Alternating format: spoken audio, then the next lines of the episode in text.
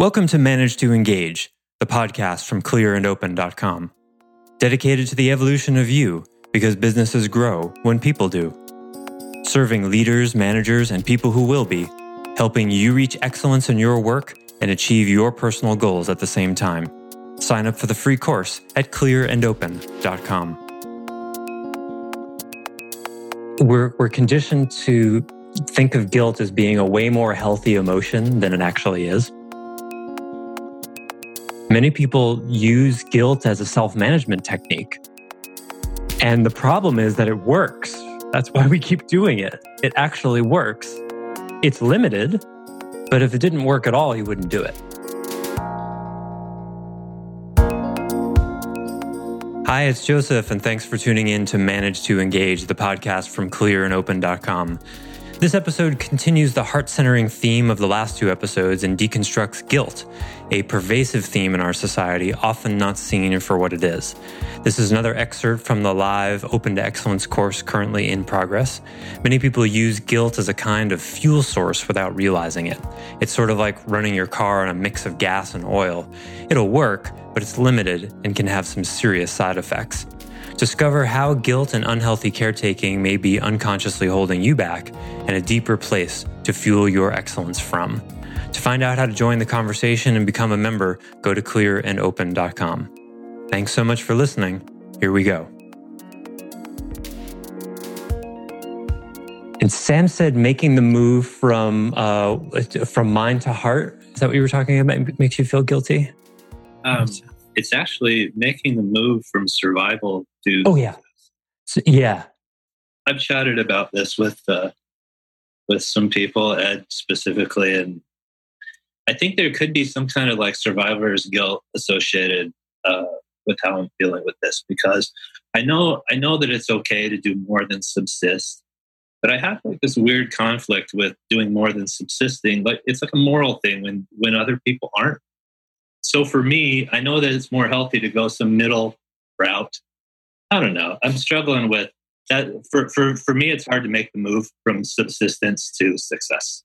Uh huh. I love it. Oh, thank you. Okay, so the first thing I'd say is watch out for guilt in general. The the societal conditioning about guilt is that it's a good reason to base your actions on, or it's a it's a reasonable feeling to base actions on. Well, if I don't do this, I'll feel guilty oh, I got to do this. If I back out of it, I'll feel guilty.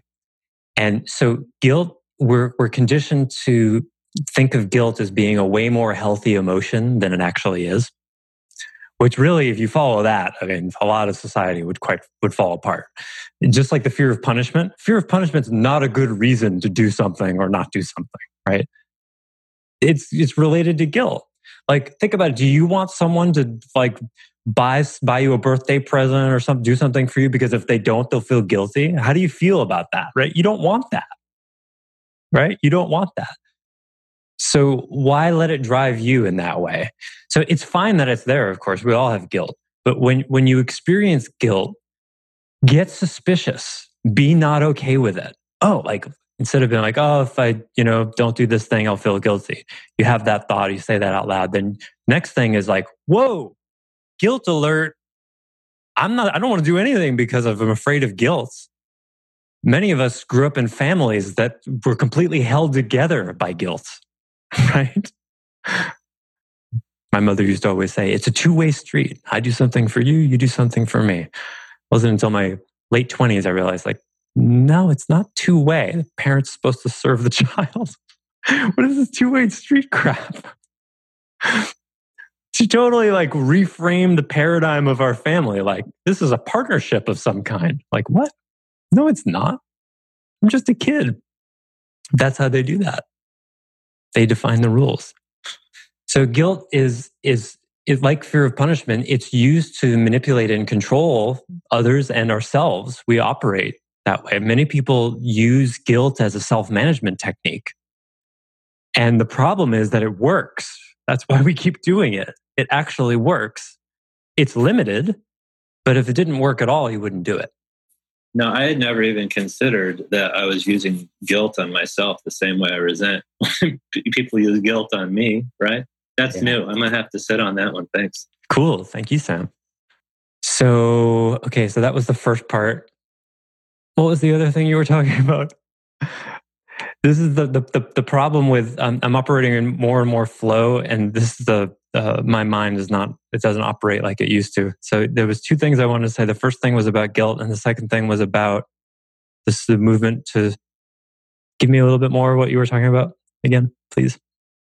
Moving from survival to thrival, moving uh, from um yeah so so for me that that was that was really it is that um i'm recognizing some kind of self-sabotage thing in myself um and i think that is connected to why i kind of tanked after a certain amount of success some years ago uh, mm-hmm. you know i was quite successful in business and whatever but i think there's a self-sabotage element in there yeah yeah that's good to know it's good to notice. And so, um, what I wanted to say when you were talking before was uh, about the cup runneth over dynamic also known as the put your oxygen mask on first before helping those around you.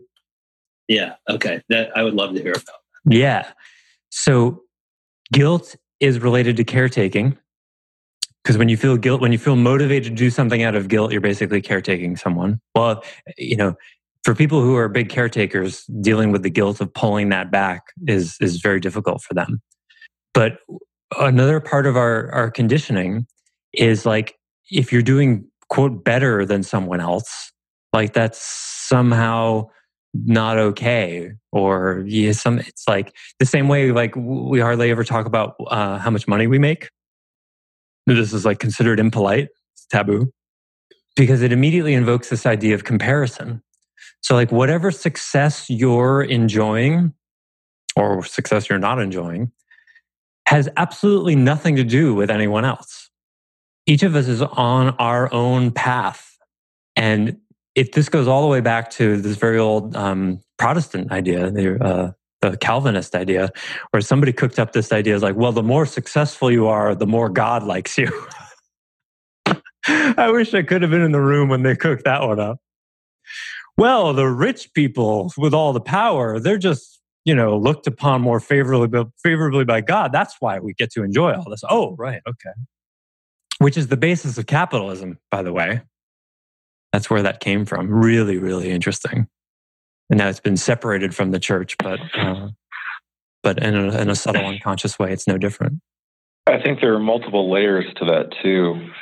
If you look at uh, the survivor's guilt, like I, I just relooked uh, looked at my goals for this, and they're survivor goals. There isn't the other side of the blade even even though mine might be seemingly aspirational, like you know, save more money for retirement, be prepared for kids' college, do things that are very logical and forward thinking and responsible. There isn't a single goal on my list that is open ended or allows for the universe to guide me somewhere. Mm-hmm. There, there, it might be a a more you know, maybe have the survival level, and then there's like the next level that isn't like quite survivor's guilt, but there's some sort of a lack of reaching for whatever that that unknown next layer is.